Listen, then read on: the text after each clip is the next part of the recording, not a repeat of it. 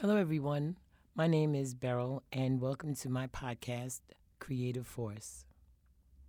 If this is your first time listening, it is good to have you with us. For everyone else, I'd like to welcome you back. I'm here today with Robert Daniels, a renowned artist, painter, extraordinaire, who I have known for about maybe at this point 15, 20 years. Yeah, We go back. we go back. Yes. Hi, Robert, and welcome. Buona serata. Ciao. So, for the Italian, Robert is now living in Italy. But before we talk about that, let's go back. Let's go back. So, Robert, you um, give us or give us an idea of where you grew up, the schools you attended, and how you initially got your feet into art. okay. Um, I grew up in Mount Vernon, New York. So on the other side of the Bronx. Mm-hmm. Okay. Um, where we lived at is not too far from what they call Co-op City now. Yes. Okay. Uh, my mother's brother, my uncle Paul, was an artist. I didn't know that until maybe about 20 years ago, but I was always drawing. I loved to draw. Um, so it was something that I always did. Uh, it really blossomed in junior high school. I had a great art teacher, Mr. Wells, Mm-hmm. and in his classes in the seventh, eighth, and ninth grade, we explored all types of mediums. We started with the dry mediums, pencil, charcoal. Then I got into pastels, oil pastels, chalks. Um, I also took shop in junior high school. Which I don't think they even have too They many. don't have it Mm-mm. anymore. No, and it's it's sad that they don't. So I learned how to use my hands making things with wood, and we also had a, metal, a printmaking shop. Mm. So I learned how to set uh, type, Mm-hmm. and I learned about the different fonts, the different size, the- Nice. the, the, the, the, the picas.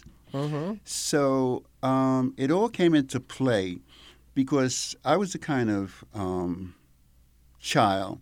I loved to tinker. I loved to take things apart. And so I, I always used to get beatings from my dad because I took the lawnmower apart. Uh, I would take everything apart. And he would come home and he was like, what, what, what, is, what is all of this mess? And I'd have that face.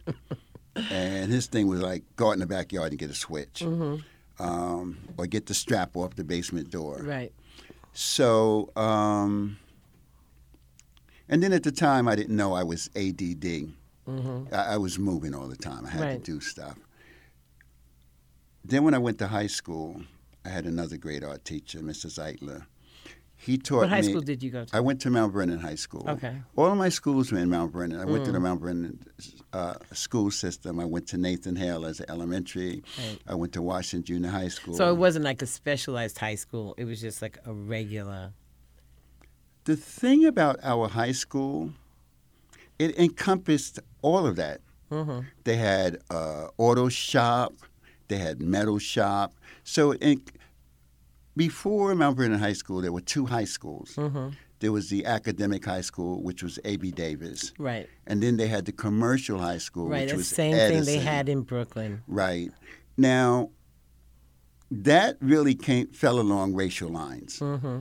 Okay, so basically, you had the white kids going to, To the- Davis. Academic. They were sent to the academic high Mhm. schools, and the Edison was on the black side of town. Okay. It was on the other side of the tracks, as we say. Mm-hmm. Mm-hmm. And um, so the black kids would go to Edison. Right. So then, when um, civil rights amendments and all that stuff started coming to play in '64, and after the death of King, Mm-hmm. um, they combined both high schools into one high school. Interesting. So they had a mega high school. Mm-hmm. Mm-hmm. Okay. Um, And your art teacher. so my art teacher, I had Mr. Melanzi. I was taking commercial art. Mm-hmm. Miss Melanzi did not like black people, Okay. and he let it be known. Wow. And it was a four credit course, and he failed me. Mm. So I lost my taste for commercial art, but I didn't lose my taste for art. Okay. Then we had the fine art teacher, Mr. Zeitler. So I started taking fine art, Mm-hmm. And um, I fell in love with the Impressionists. Oh, okay. Yeah, they were freestyle. Um, they used color like I'd never seen color used before. Um, so they opened up my my mind in, in, in a different way Mhm. towards art. When I was in, I go back a minute. When I was in junior high school, I won an art contest. And so at 14 years old, I used to go to Cooper Union every Saturday. I'm impressed. And um, I would hang out with the big kids. Mm-hmm. Um, actually, people five, six, seven years older than I was. Mm-hmm. So I, I learned how to use uh, pencil and charcoal. Uh, I was renowned for, for my drawings, Mm-hmm. uh, realistic drawings. So when I went to high school, I had this background, and my art teacher kind of saw I had a knack for realism. Mm-hmm. And when I saw surrealism, uh, Dali, and Impressionism, Mm-hmm. and the uh, Russian art that's that we know as Cubism, Right. uh, and the abstract art coming out of Russia and Mhm. Poland. You know, and people always talk about the art that came out of France, but they forget about all this art that was coming out of there, Out of Eastern Europe. out of Eastern Europe. Mhm. Correct. So um, I was like, whoa. And then the American art movement, the uh, Warhols, and uh, I could name a million. I liked Edward Hopper. Oh, Edward Edward Harper, without Mm-hmm. a doubt. Edward Harper, without a doubt. Um, people forget that he's black. Mm-hmm. Yeah, Right. yeah. I hear you. So when people were seeing Edward Har- Edward Harper, you know, they were like, "Whoa!" And you know, I was a Norman Rockwell person. I Yes. saw Ed- Yeah. Edward Harper. Right. Right. So Norman Rockwell was who I followed because he was on the Saturday Evening Post, especially when he did the. the Mm-hmm. It was the- accessible. It was yeah, accessible it's acce- art. accessible art. Correct, Mhm. correct. And I didn't know about Johnson and uh, Bearden, all of these cats, because they weren't teaching us about of course not. our artists. They Of were teaching course us about their artists and their history. I didn't know about Bearden until I was at Brooklyn College. Yeah. And then I fell in love with doing collages. But I, I didn't know. I didn't know. I didn't know about Bearden until I started going out with Sherry Moore, and she was Mm-hmm. taking a class. And I went to pick her up one day, Mm-hmm. and I'm in, on 141st Street, you know, off the avenue Yeah. at Romare Bearden's house. Mm-hmm. And then I'm taking classes with this cat and had no idea who he was or what he meant to us as a people Right. until much later. Mm-hmm. Um, Jacob Lawrence That's and right. Yes. yes. uh, Amazing uh, artists. Amazing artists. James Vanderzee Mhm. and all these cats. All these cats. Right. So now, in terms of your art, uh, first of all, you have a company called Nappy Head Art. Is that it? Nappy head art. yeah. And, you know, it's interesting, bro, because I have more people of color saying, isn't that derogatory? When I was a kid, they used to call me, I, I lived in an old Italian neighborhood. I grew up in an old Italian neighborhood. And I used to hear the words jigaboo and black sambo, little, Right. little sambo and, and nigger, Mm-hmm. and, uh, nappy head. Yeah. And I grew up resenting these words and, and, and having animosity. Right. But what I realized is I'm going to empower myself with who I am and take the negative and make it positive. Mm-hmm. So, my great grandfather was a dread out of Jamaica. Right. See, I don't really like the term dread, only because I I had heard and read that the term dread came from white folks who considered people who had locks to be dreaded as a people. And and and you're right, and that's why I told you I took the negativity Mm-hmm. because dreadlock actually actually means nappy hair. Okay. So I took that terminology and I applied it to myself. I had all this beautiful nappy hair, Mm-hmm. and I still have all this beautiful nap. Even after I cut it, Right. I still have all this beautiful nappy hair, Mhm. and I want black people to be empowered by their beauty. Yes. And part of their their beauty is their hair and their skin color and their features. You know, I have this big nose, these big lips, and uh, you know, I love it. I love being me. I love walking through the streets and people look at me, especially in Italy. They can't figure me out. They, So now people don't know necessarily why you just referred to Italy. All right. So finish your statement about how they look at you and then tell us why you referred to Italy at this point. So, at 60 years old, I caught a court case. They decided that they were going to make me a black man. Mm-hmm. Um, and what I mean by that was somehow the system always tries to take away your strength as a black man. And I went through this change Mm-hmm. and I decided it's- now it's time for me to make a change. Yes. So I left this country Mm-hmm. and I went to visit Italy. Yes. On my visitation, I met a young lady, and I talked to her at length about what had happened to me Mhm. and what I was going through. Right. And she accepted it. Mm-hmm. She accepted me for who I was, Mm-hmm. not for what I was. Right. Um,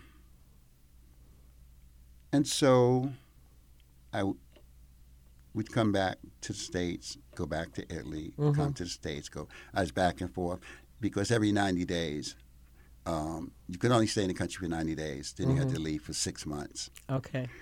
And um, last year we got married. Mm. So now And what is her name? her name is Marina Negre. Okay. Black Hi. water. her name literally means black water. Hello out there. and she doesn't look at herself as being an Italian. She looks at herself as being an African. Mm-hmm. Because um, most people don't know that one time when there was one landmass, That's it- right. Italy was northern Africa. Right. Okay, so when you go into Sicily and, and Napoli and you go to the Sud or the south Mm-hmm. of Italy, you will see light people. Mm-hmm. They are your color because they're related to the Moors. Right.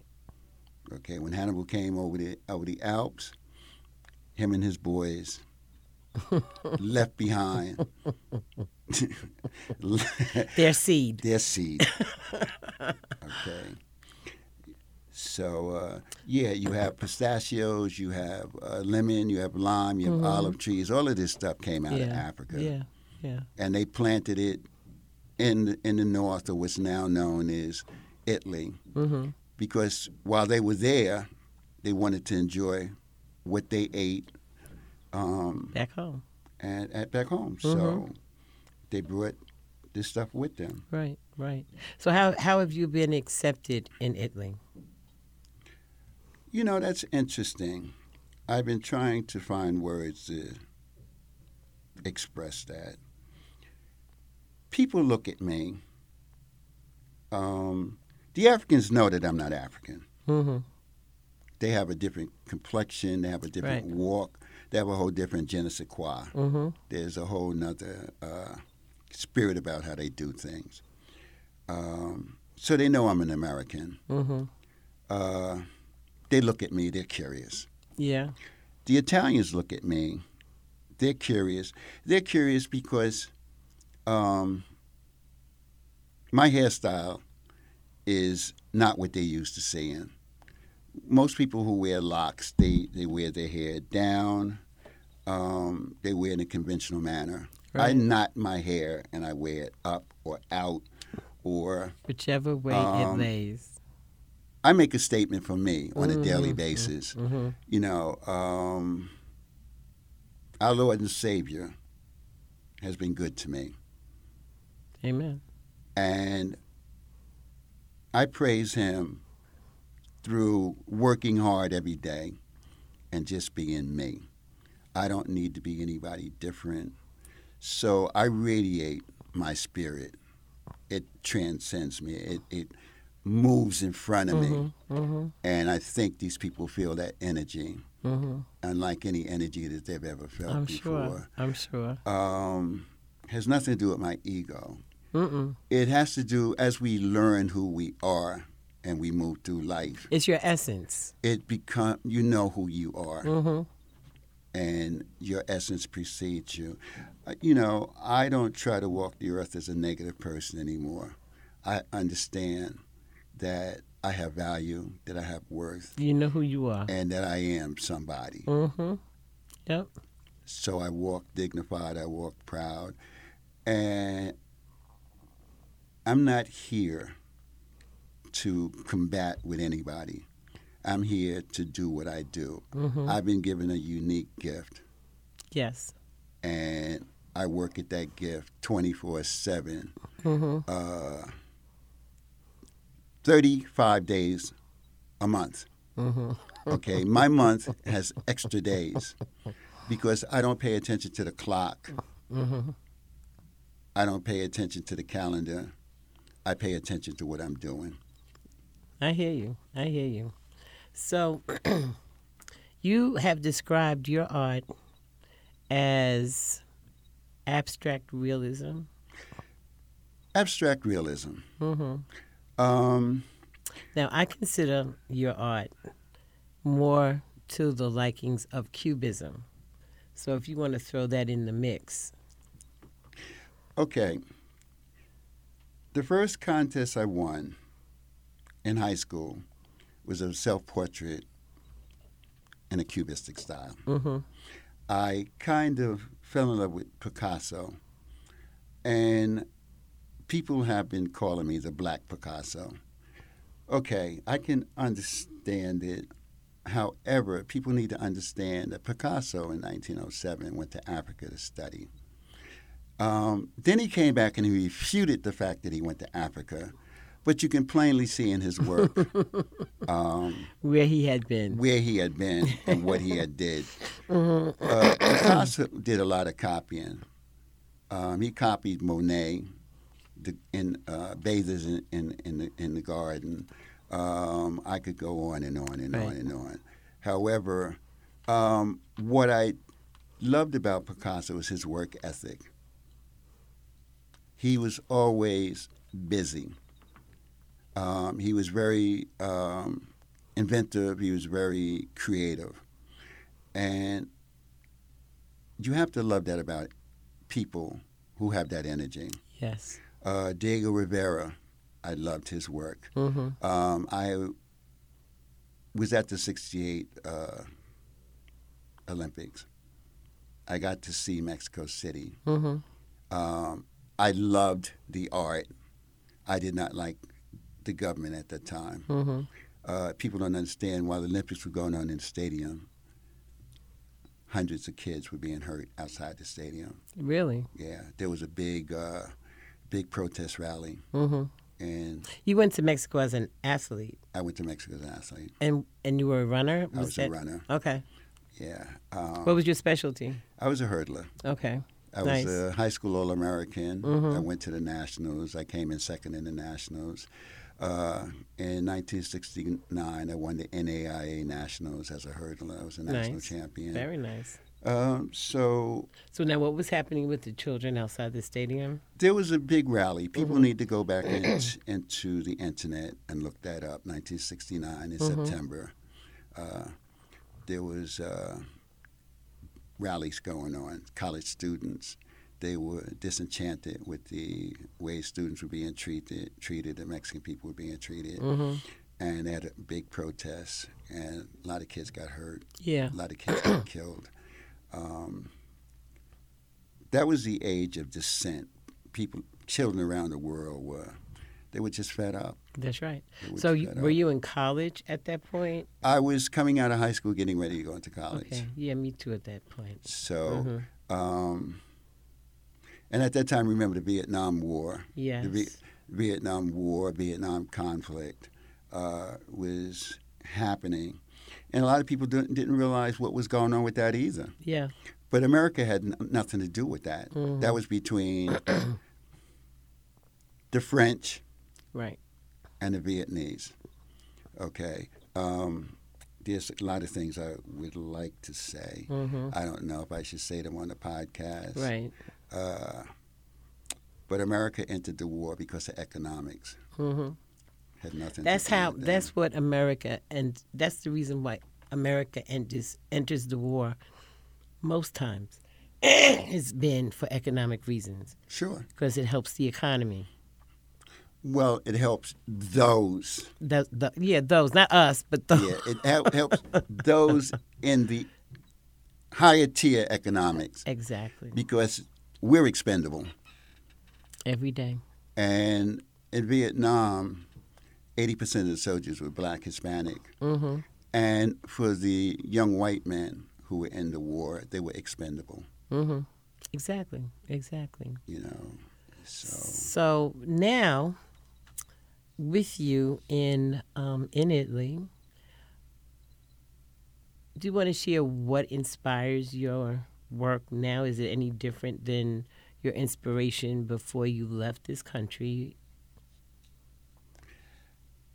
that that also is very interesting. Mm-hmm. I paint blacker now Mm-hmm. than I did when I was here, simply because I have the freedom um, from distraction. Mm-hmm. Um, I don't feel the freedom. I, I mean, I don't feel like anybody's looking over my shoulder to see what I'm painting Right. or to criticize what I'm painting.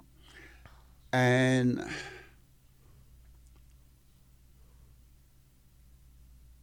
as you know, we painted. We both painted Arcurian, Mm-hmm. and from that, Let people know what Arcurian is. Arcurian was the biggest art show of its kind ever given in the world. of African or people of color. African um, and people of color art.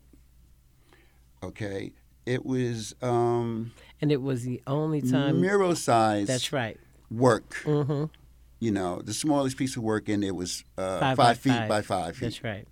Okay, and it was the only time that a show of this magnitude was ever given, and I believe there was sixty pieces. Yes. sixty it phenomenal. pieces um, displayed. The piece that I did was the only piece in the show in black and white. Spiritual healing. Really? Yeah, it was the only piece in black and white. Mhm. And um, from spiritual healing, I kept that theme because art is therapy. Art, you, when I was painting um, in the studio Mm-hmm. out out in Brooklyn, you know, it was a residence residency Mm-hmm. for um, young brothers and sisters who had disabilities. And I would watch these kids paint every day. Was that Dr. Prim's? This was um, Dr. Prim's uh, mhm. uh, site Yes. In um, East New York. in East New York. Mm-hmm.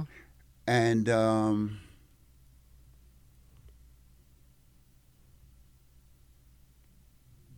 the look on these people's face when they painted, while they were painting, and then when they finished, the sense of achievement.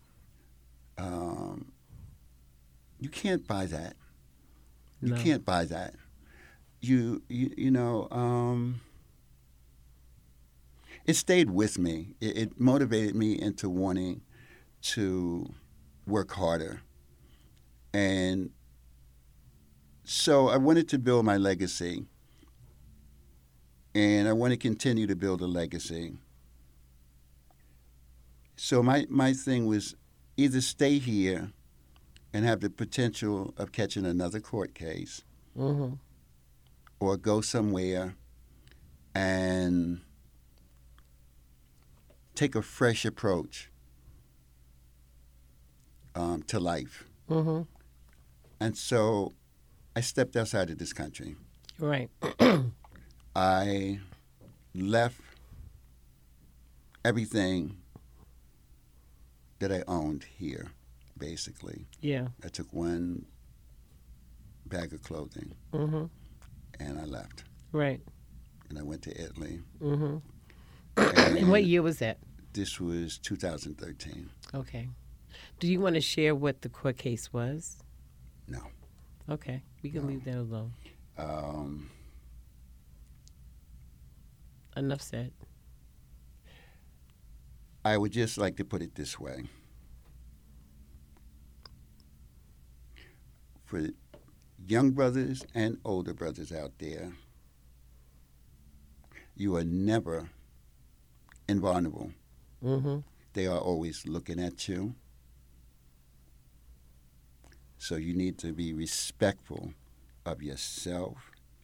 Whatever you do, you should always do it in two and threes. So you have a witness. So you have a witness, and um, whenever they walk up on you, make sure your hands are out, nowhere near your body, Mm-hmm. and whatever they ask you to do, you do it because your life can depend on it. Absolutely. Absolutely. And that's all I have to say. Mhm. Um, I hear you. I hear you. you never get over it.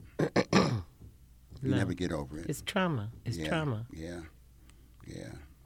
It's scary.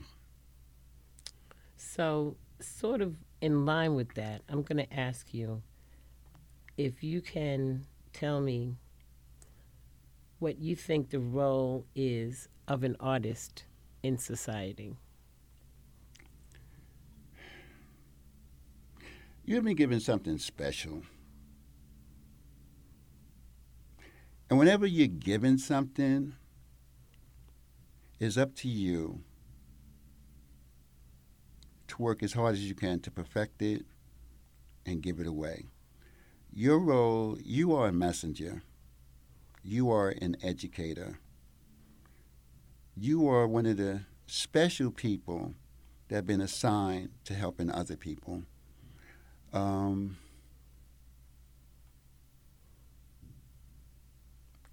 you document history in your own special way. Mm-hmm. So the task is not an easy one, but nor is it a hard one. Because in what you do, you bring love to other people. You know, you make other you make other people aware of what they may not have seen or what they may have done but have forgotten about. Mm-hmm. True.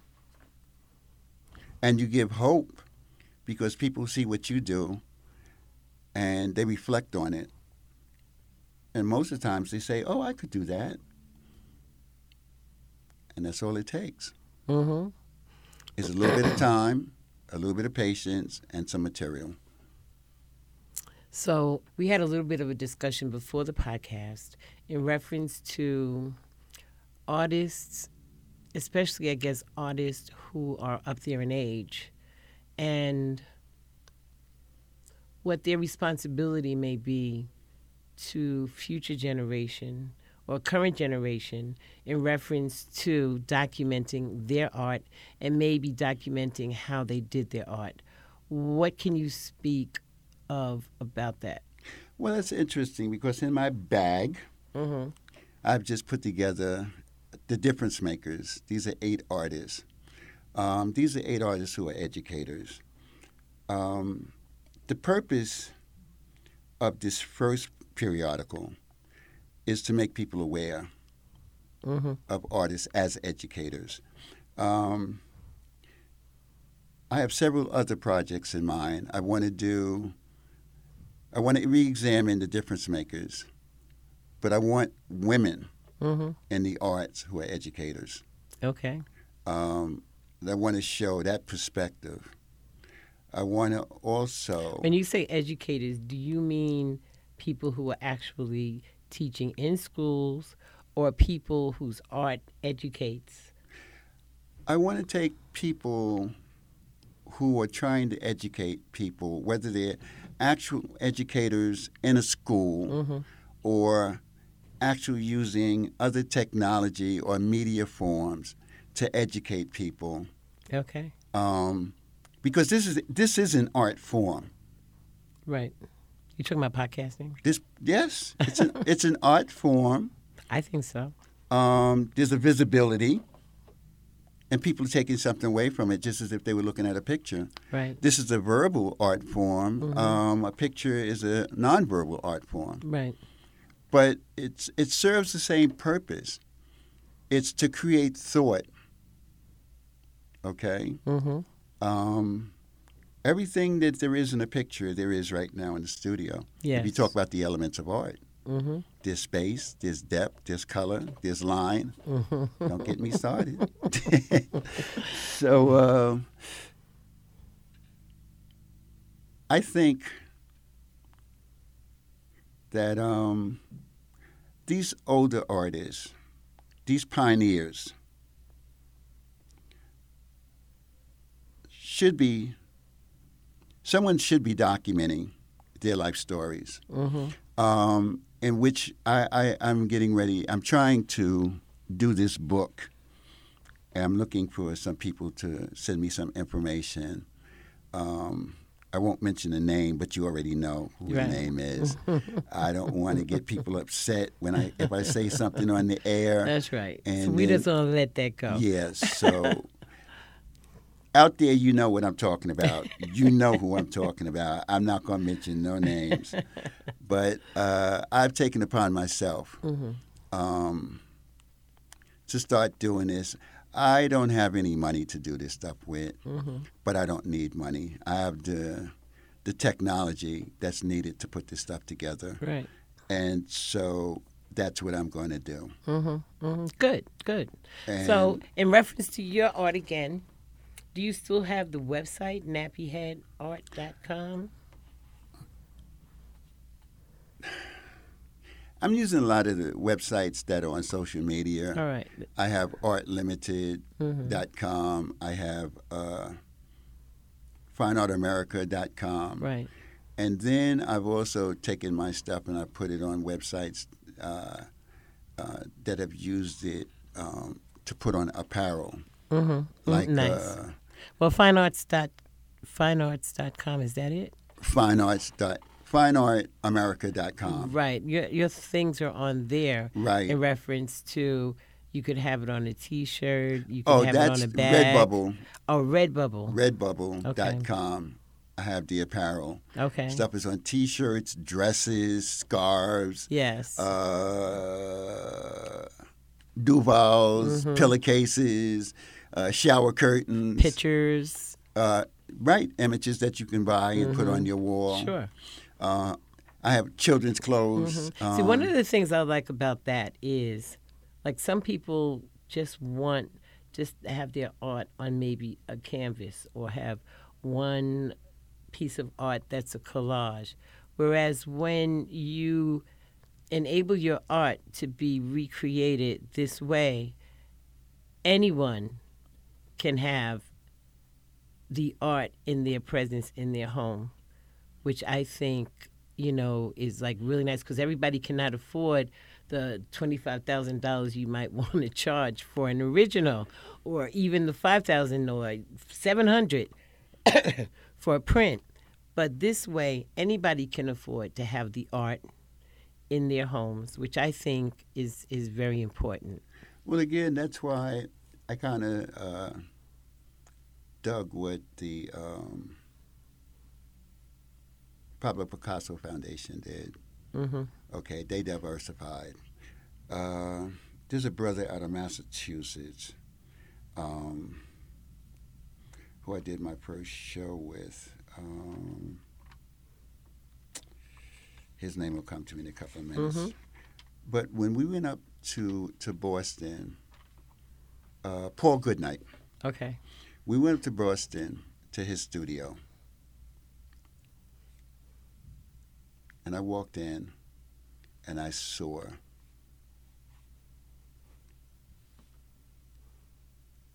the diversification of his work. Mm-hmm.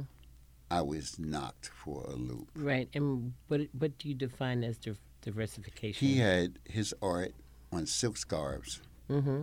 Umbrellas, Right. coffee cups. Love it. Um, he had prints. He had um, all type of uh, items for sale. Right. And I said, well, you know, art is beautiful, but we have to eat. Mm-hmm. And when you're diversified, you give yourself a chance at life in terms of uh, making a living. Right. And let's make no doubt about it, folks. We make the art because we love it, but we also want to sell it. Right. And so if I can make my art affordable to you, then I'm happy. Right. You are not that starving artist. So Especially in, in 2019. There's no reason for you to be a starving artist because there's so many different mediums that your art can be placed in. Exactly. So, I mean, people say to me all the time, well, why don't you get an agent? Because if I get an agent, I can't sell my art directly to you. Right. Or the way or how you want to do it. Um, if I get an agent, I'm, I have to conform to certain guidelines and um, in terms of that representation. And it kind of takes my art away from me because now it belongs to the person who's representing me. Right. So I'd rather you come to me and buy directly from me because that person has to get a commission. Mm-hmm. And if they go to a gallery, the gallery has to get money. So coming from me, that's the, the first markup is the agent. The second markup is the gallery. Mm-hmm. Yeah. And so for my brothers and sisters, um, they can't afford 12, 15, 20, 30,000. Mm-hmm. And I see artists who try to mark their work up, and some of them sell their work at that prices, but they also sell to that client who can afford to spend that type of money. Mm-hmm. Um, we know in the hood, Mm-hmm. most folks can't afford that type of money. Mm-hmm. Um, but it would be nice, you know, I walk into some wonderful homes Mm-hmm. in our neighborhoods, and I say, wow, a nice piece of art would go great on this wall. Right. And then people say, well, I can't afford it. I said, why can't you? You can afford to live in this beautiful apartment. Mm-hmm. You can afford a nice piece of art.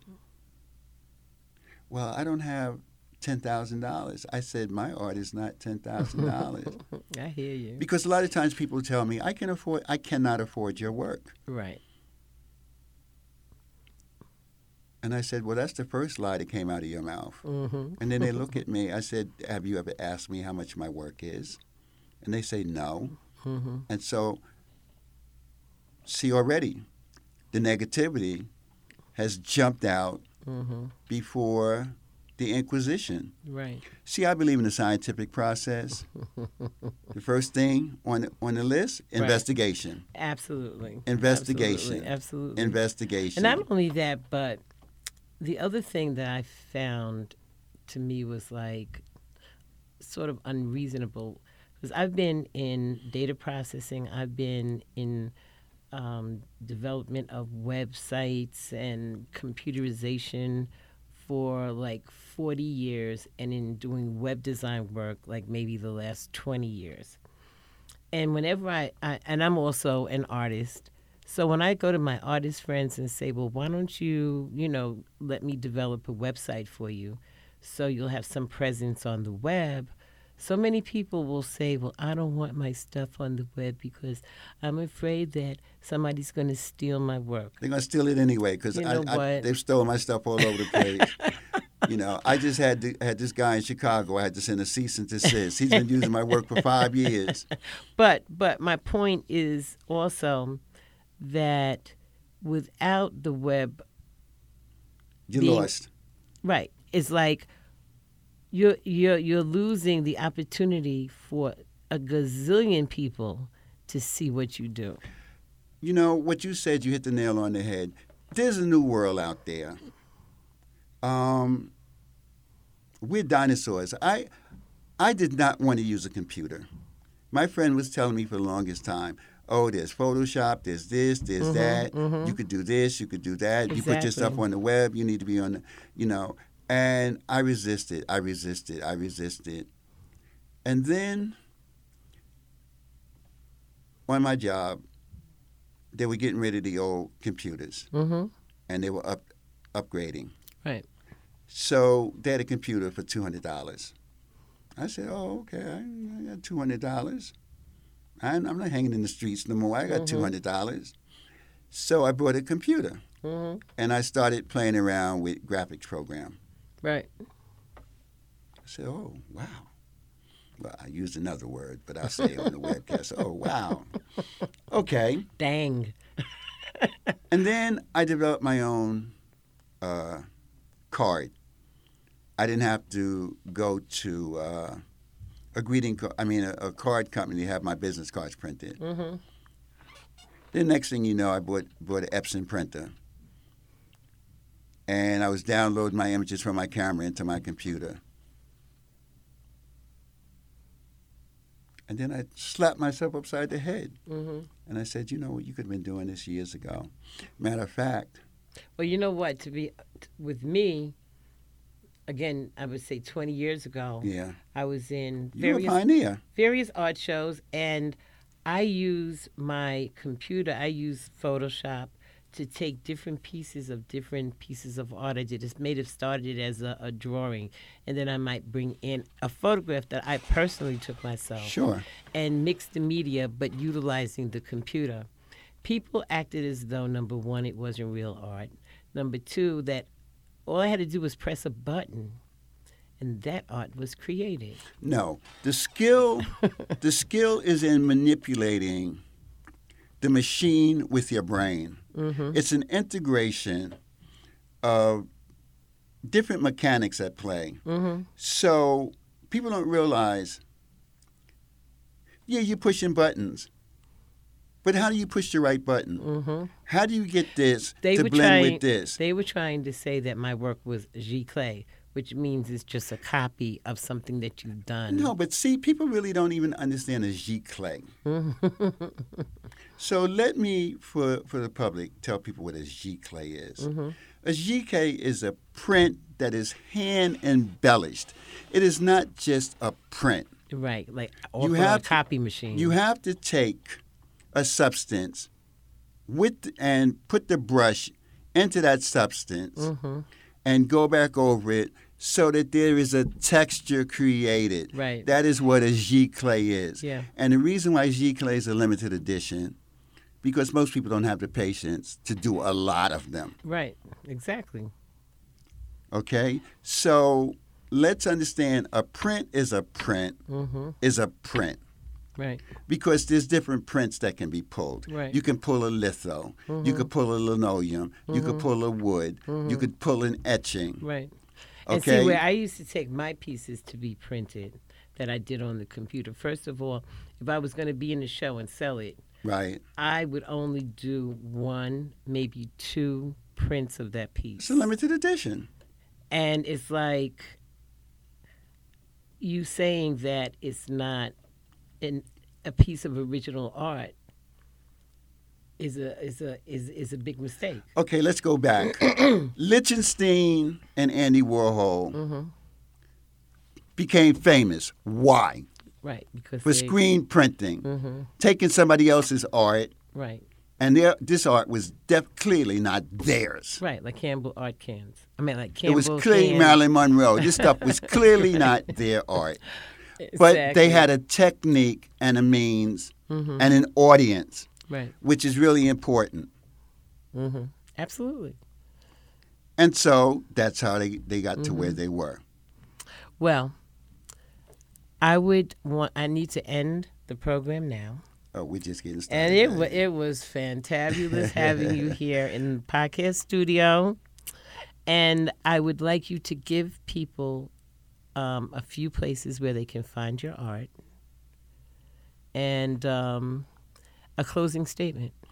Okay, well, a, a lot of my art is stored in Bed-Stuy at Zion Gallery hmm with uh, Rhodesia Hartley.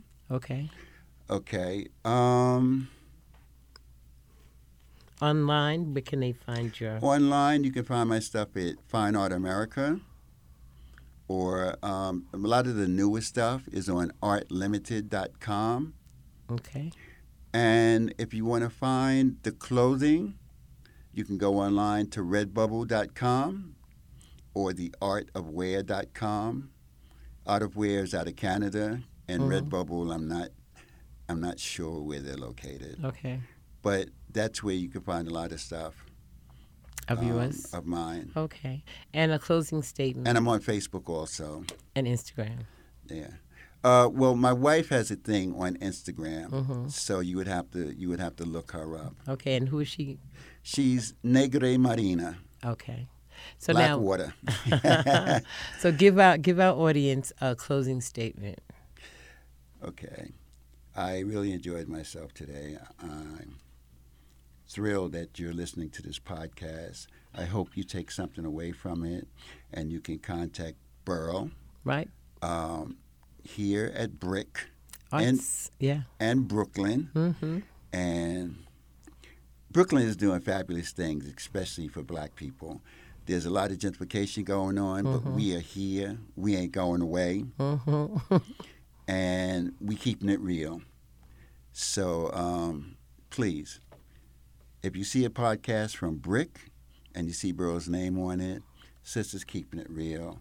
I really enjoyed talking to everybody out there this morning. Thank you, Burl, for this. Uh, Oh, it's quite. Um, you're quite welcome. It was a pleasure having you and seeing you again, because it, has been a while. Grazie mille, grazie mille. And if I get a chance to come to Italy, I know who to um, get in touch with. Vieni qua, vieni qua, vieni a Milano. Well, thank you very much, audience, for listening, and be sure to come back. Grazie mille, tutti And ciao. personas. Thank you for listening to the Creative Force podcast with your host, Beryl. If you liked what you heard, come back and let others know about Creative Force. Until next time, be well, be creative, and enjoy living.